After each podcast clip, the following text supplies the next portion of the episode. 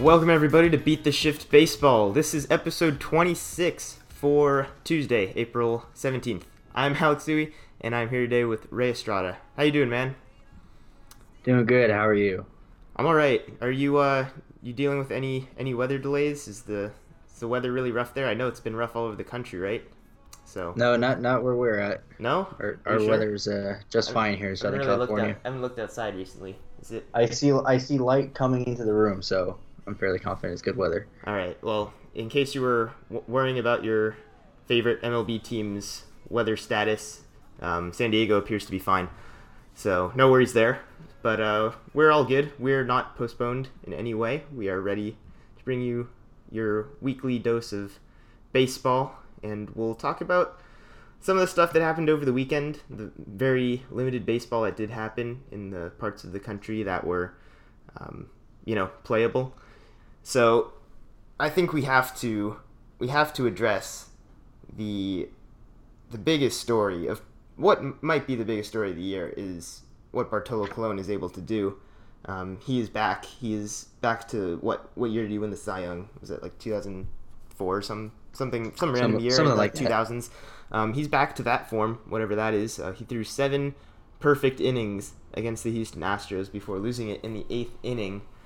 And that's the best offensive team that, you know, of, of this generation, one of the historically best offensive teams, or at least last year was. So uh, it's obviously legit.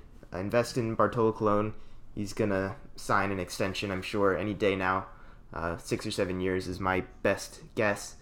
Uh, what what are you feeling about Bartolo Colon? I, I like your six seven year estimate. Uh, yeah, somewhere in the what 200 million ballpark, maybe more. maybe. I mean, if if we're talking 400 for Harper, yeah, maybe maybe half that, two thirds of that. Seems, Yeah. seems about right for him. uh, no, it was nice to see Big Sexy uh, deal against, for me, the Astros, and then fucking Josh Reddick had to ruin it for all of us. Um, Well, come on now. I mean, you know, it, it, he's he's got to ease us into it. You know, we, we it's been a while since we've gotten to enjoy peak Bartolo. So, I um, mean, you know, he's gonna I- gear up. This time it was seven innings. Next time it'll probably be you know seven and two thirds perfect innings, and then eight, and then he'll tease us until he gets all the way to that perfect game. I would it's rather just showmanship. just done it. It's just showmanship. He, he, he just done it against the fucking Astros. Well, yeah, that that didn't happen, but the Rangers did win that game, even though Justin Verlander was equally as great. Actually, equally as great. I think they had the same exact game score, um, even though Verlander struck out 11 batters through like seven innings. So, um, yeah, the Astros and the Rangers, for that matter, have not been hitting. Um, that is something that is a little bit shocking, at least in the Houston side of things. The Rangers lineup is really bad. I don't know if you've looked at it recently, but especially because Adrian Beltre is not hitting like Adrian Beltre. And Elvis Andrus is out. Yeah, well, that's I was gonna say they're missing a lot of important pieces like like Andrus and um, you know, it just it's just not gonna work out. You know, Willie Calhoun can maybe help a little bit when he comes up, but I don't think the Rangers are looking at any uh, any help coming soon from the offensive side of things. So, you know, with the Astros, people like to uh, to try to stir up stories about World Series hangovers whenever they get the chance. Uh, I have no issues with. I have no uh, concerns with the Astros. Do you have any worries? Anything that you've seen with them? Uh, not particularly right now. Um, I I think it's always good. I think is always a concern. I think in baseball, World Series hangover uh, is a little as a little more evidence for it. We saw it with the Cubs last year, um, and the Cubs were a team that we thought like, how do you stop these guys? And they they showed a little bit of weakness. So I, I think the Astros are probably built better than the Cubs, but a little bit of uh, I mean, I think we're expecting uh, this team to take over the world now, but they're they're gonna have their struggles, and other teams are improved as well. So I, I think uh, I don't think they the expectations are almost like that they were gonna go 100, uh, 162 and 0, but it's like teams struggle, especially teams that played uh, almost a maximum number of games last year. Yeah, and it's it's very strange that the Angels are now the team that's dominating all the storylines in the AL West, which is something that we've never been used to, even though Mike Trout's been around a long time. And uh, now the Astros are kind of, you know, just hanging around there, and while everybody is watching the Angels. But, you know, this is a team that still has two MVP caliber players straight up with Carlos Correa and Jose Altuve. I don't think that's an understatement. So, and uh, uh, not to mention that their pitching is absolutely disgusting. Uh, Gerrit Cole has been phenomenal. If you haven't seen, he struck out 11 or more in every single start. Verlander is legit. He's back. Charlie Morton decided to just become one of the best pitchers in the game, also. Um, so he's for real. And you know who, who else? They, they have the Dallas Keuchel guy. He he won a Cy Young at some point. Uh, so it's it's a disgusting pitching rotation that they have there. Um, so I I kind of lost my train of thought. We were just talking about why the Astros are really good. Uh, we can talk about why some other teams are really good too, because there's um, there's some interesting storylines going on with the teams that are off to hot starts, especially the one in New York that isn't the one that had an you know a splurging off season and brought in one of the the best or brought in the National League MVP. It's the other New York team that's off to their best start. And is it in franchise history now? I think they've won. Yeah, I think yeah, I think like nine in a row. For a couple games. Yeah, they're like twelve and nine straight. They like ten and one. I think they're like up yeah. to twelve and one now. They won on a Wilmer uh, Flores walk off hit. I think it's twelve and two. Twelve and two. Okay. yeah. Yeah, but you know the Mets are are doing pretty insane things over there with a very makeshift cast of characters, so to speak. Um, yeah, well, especially on the offensive end, I think. I mean, the rotation is still intact. Um, Cinder, Syndergaard has been uh, dealing some nasty pitches so far this year, um, and like I said, I mean, Steven Matz hasn't been the greatest, but nobody's arms have fallen off yet in that rotation. Mm-hmm. Yeah, and they'll be getting Jason Vargas back. They have mm-hmm. lots of promise on the pitching side of things. It is very early on. I don't I'm not buying the Mets really because they're not they're not the same type of team as these other, you know, teams that we projected to go to the playoffs. Uh, you know, they have Michael Conforto, who's back much earlier than everybody thought, and he's off to a good start. Um, and of course, they have Cespedes and, and Bruce, and they have these other guys who are, or good players who can you know they've been around, they have a lot of experience, they can do some damage, but it's just it's just kind of firing on all cylinders right now. So I, I enjoy watching that type of baseball too, where it's not you know right now it looks like sheer dominance, but it's also a lot of a lot of close games that they're just grinding out. So um, good for them, good for the Mets. You know, en- enjoy it. For if you're a Mets fan, then you have to savor these moments whenever you get the chance. Um, that is throwing no shade. It's just the truth um, unless you know you you're close to where the Double A team plays and you can watch Tim Tebow every every so often. So let's go ahead and so well we talked about the weather already, which is just ridiculous. And there were six games postponed on Sunday, and there's already been like 24 games postponed, and we're two and a half weeks in the season now. Is that right? Almost three weeks in. I, yeah. I don't know. I lose track of time quick, but the point is that's a lot of weather delays and a lot you know, of nothing we can nothing we can do about that. Nothing we can really analyze about, um, you know the the uh, the potential for more weather delays, but we can talk about what has changed as a result of them. Uh, one of the biggest things, really, this is probably the only really important thing that's changed is just that Shohei Ohtani, who was the Angels were supposed to play Kansas City, they got postponed on Sunday, which is of course, you know, Ohtani pitching day, or so far it has been, and that is going to be thrown off a little bit. He's going to start on Tuesday against the Red Sox. So I'm wondering if they're going to try to slowly uh, correct that schedule back to him pitching on Sundays. I don't know if there's any, you know, um, preference to do something like that, or if, uh, if they're just gonna switch him up to starting every Tuesday now, because uh, he seems I, like I a very routine, regimented type of player. So I can't tell if the Jets approval are for Tuesday starts or Sunday starts. Um, you know, I the Jets of approval, you know, come and go as they please, and uh, you know, I, I'm starting to think that they're pretty random, but that's that's just me. Um, you know, No, they're they're they're, they're precise. They're precision. Okay, fine. Well, I think that they would prefer to see Shohei Otani pitch against a better team in the Red Sox, uh, dueling against David Price, like I mentioned. And, you know, we've seen him dominate the A's twice. That's the story so far.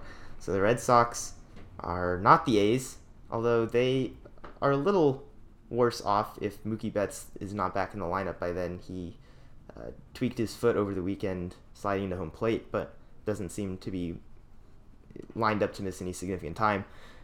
Uh, do you? What are you expecting from Otani in this? You know, again, this is another first for Otani, facing an actual potent lineup that is projected to go somewhere in October. I I don't know what to expect because, like I said, he's pitched two good games against the uh, uh against the A's on a like I said a pretty rigid schedule. He's pitching Sunday now. He's kind of off sequence. Uh, he's going to be pitching against a good team. If he goes out and dominates again, then I then I think that's one more, we're one step closer to really saying, okay, he you can really start to project long term success. But if the Red Sox beat him up a little bit, then uh, you might have to wait and see a few more starts to see exactly how he's going to shake out the rest of the season. hmm Yeah, and I'm still just riding the wave. I think everybody is really. I mean, Yeah, ESPN's now got their own Otani tracker on the you know the the front page of their their MLB uh, website. So that's an indicator of what pe- they know what people want to see, and we're more than more than happy to uh, to wait a couple days to watch Otani face a little bit better competition. Although it would have been maybe better for him to uh, to pitch against the Royals, and then I believe next weekend was I don't remember who he's lined up to face next Sunday, but now I believe he's going to be playing against the Astros uh, early next week if he makes his start seven days apart like we're used to. So the Red Sox and the Astros coming up for Otani, fun times. Um, you had some other interesting Otani news to share. While, while we're still on the the Otani report here, why don't you go ahead and, and tell us about that?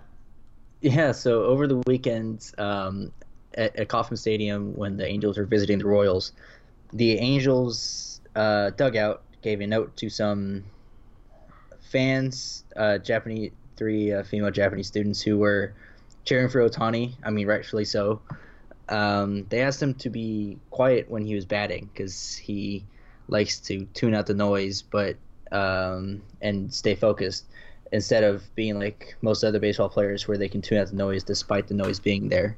So um, that was interesting. Otani uh, Otani didn't ask for it, um, but it was certainly interesting that the Angels felt that they needed to say uh, tell fans to quiet down while Otani was hitting to focus on the on the road. hmm Yeah, and that's that just got me thinking. My first reaction had nothing to do with Otani. Oddly enough, it was more just, is this something that MLB teams do on a regular basis? If there's disturbing fan, like there's fans right next to the dugouts every single game. You know, I, I imagine that there are times when there are really obnoxious fans that, you know, like how do you go about doing that? You said that they they delivered like a note to them. Did they tell them Well, directly? they, they they were sitting directly behind the dugout. so they just told them. Yeah, Like, more somebody or less. in the dugout just hey said hey quiet down but is that something that happens frequently Uh, there's no I- repercussions I don't, I don't know how I don't know how often the teams actually get involved. i there's plenty of annoying fans everywhere. I think a lot of times other fans themse- other fans themselves will police that Mm-hmm. because it's abnormal fan behavior. But the reason why I think the Angels had to be involved for this particular instance was because it wasn't anything out of the ordinary in terms of fans. It was cheering, but they had to say that Otani likes silence. So I, I'm curious when he goes back to Angel Stadium, is it going to be like uh like football stadiums when the home team's at third down, they're telling everybody to be quiet, or like free throws, just to hush over the stadium while No, while, that would be uh, weird. Ohtani hits. I would be super uncomfortable It, with that. it it it would be weird, but I mean, are the Angels going to do that? Because they no, they're not gonna do that. Could you imagine just the graphic coming up on like the the stadium jumbotron? That's just like, I, it's just like a, a finger holding up to a mouth and just like shh, just. I can over the imagine entire- that. What? That's that's. I can, that'd not- be more to say- distracting to me. not to say that is right. I not to say that's right. It's just uh, I can see the Angels doing that because Otani needs pure silence to hit. Apparently, Nah, I'm I'm not I'm not buying it. I'm not buying it. He he he's gonna experience some of the the most aggressive fans that I think we've seen in a while, just because he's um he, he's he is baseball right now. Every everything gravitates towards him. Everything revolves around him. You know, it's just we maybe forgotten a little bit about it because uh, he hasn't pitched in a very long time, and there's been weather delays. But uh, once we see him do something again, then you know that that eruption will will occur, and it will happen every week for a while. I, I don't think we're at about that point where the hype will die down. We're still ramping up on the up and up. Um, I, I'm I'm sure opposing fans will uh, jump on this and just like be loud. No, I uh, mean they're going to be loud anyway. I'm, I'm sure opposing fans are actually rooting for this guy more so than others. You know, um, so that there you have that too to to keep in mind. Everybody kind of wants him to succeed. I think. I don't think anybody's out there like, oh, I, I hope I hope he starts his decline now, so we don't have to to deal with this guy anymore. Even you know, who I don't even know who the Angels' biggest rival is. Is it is it the Mariners? I have no idea who you'd consider the Angels' biggest rival to be, but I'm sure you know all of them want Otani to succeed as well. Uh, it's just a weird case like that.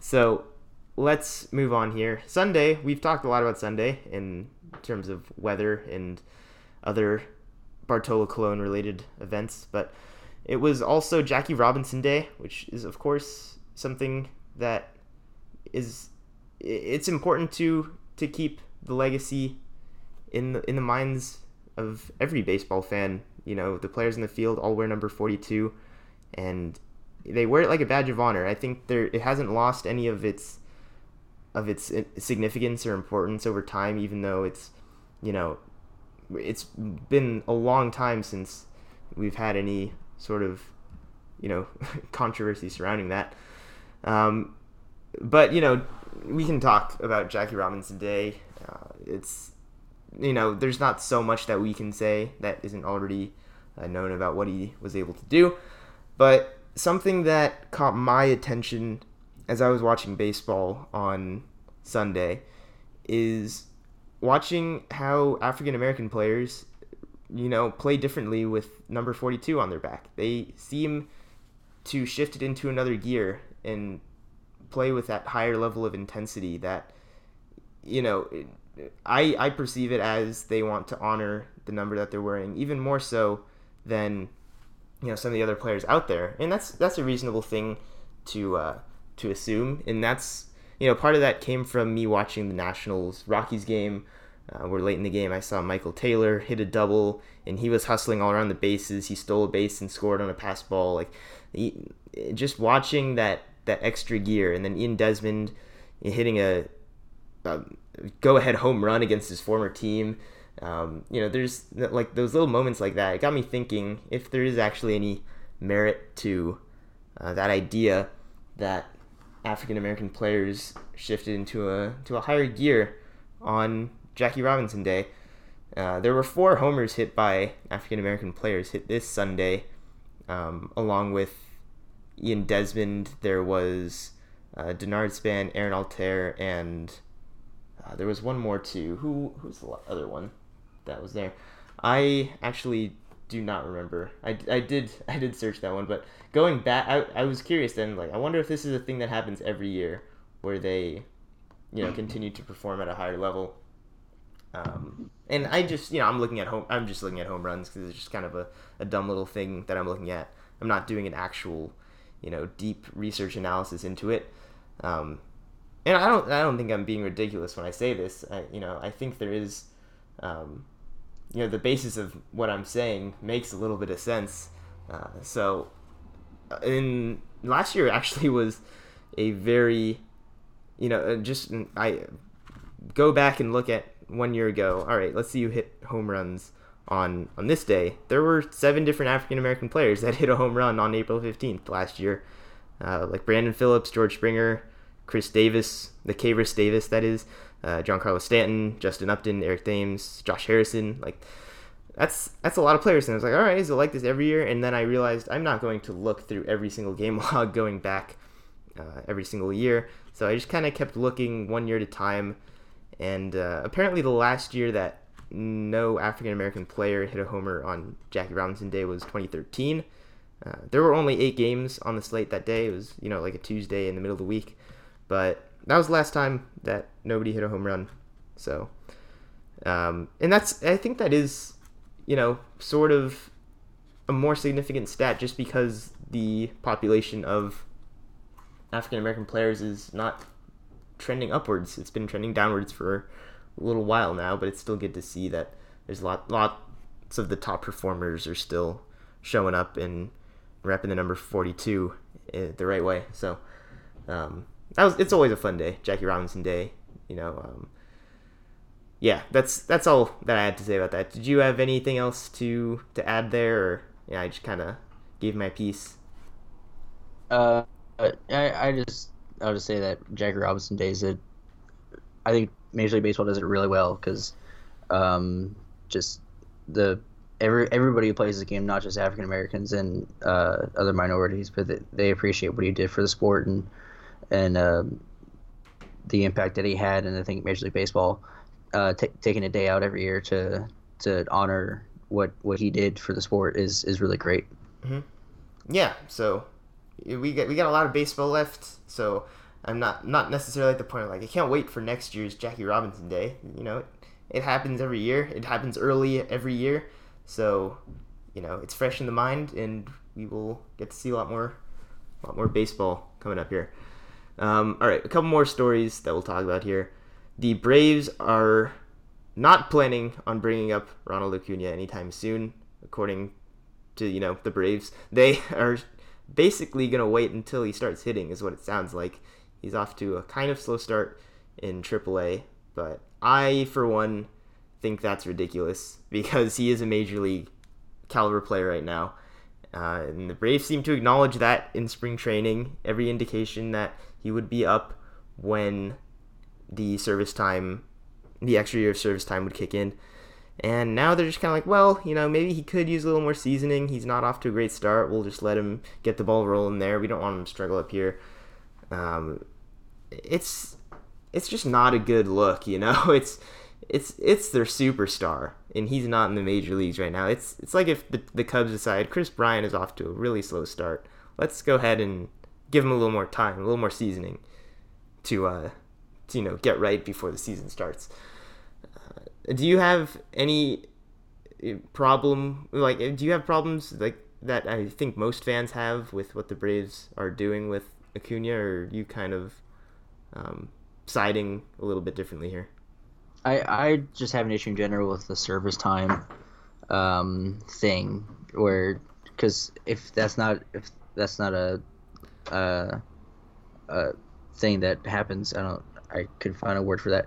But um, he then he doesn't start down in AAA in general. He's playing in the major leagues, and now they, because he's there, they have an excuse to keep him down there longer. Um, well, that, it, that, that's there's no excuse. Like, I don't think they want to keep him down. That's the weird thing is that this isn't a service time excuse anymore. This is he can come no, up and play now, and they don't want him because they want him to just get himself into... But my point is, he, should he should have never started in AAA because of the service time. Yeah, yeah, but but now he's off to a slow AAA start, and like, oh, okay, maybe he's not quite ready. But this is a major league team that that's seriously going to look at like a ten game cold streak to start a season and say, okay, this guy's not ready after you know he showed what he can do against pitchers in the spring training, and all of last year he just absolutely tore up every single level he played at. He doesn't really have anything to prove anymore.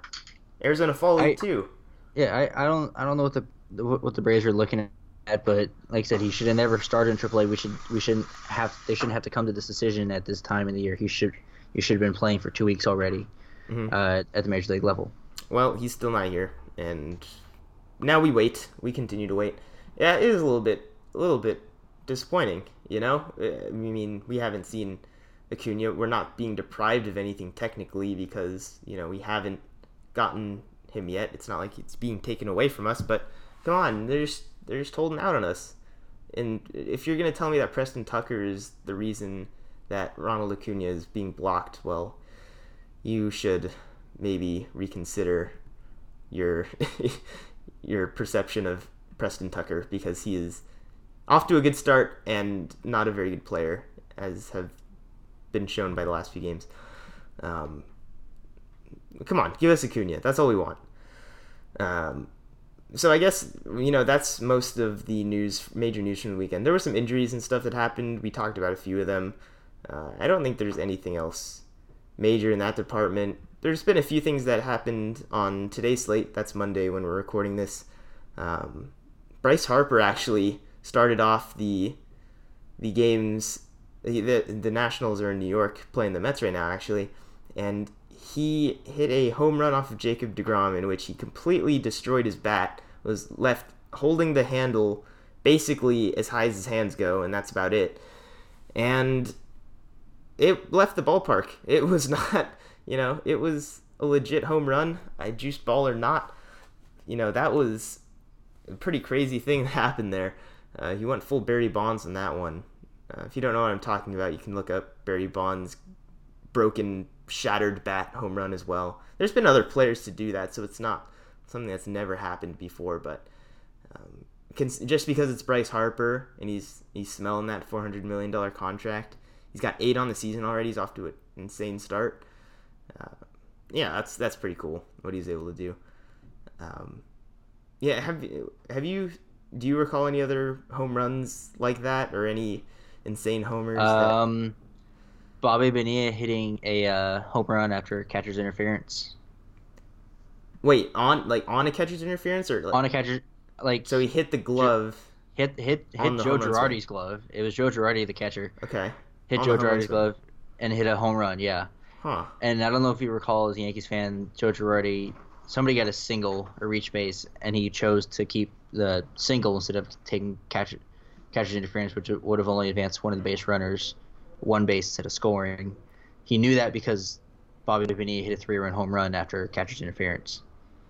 Um, I did not know about that one. That is a strange one.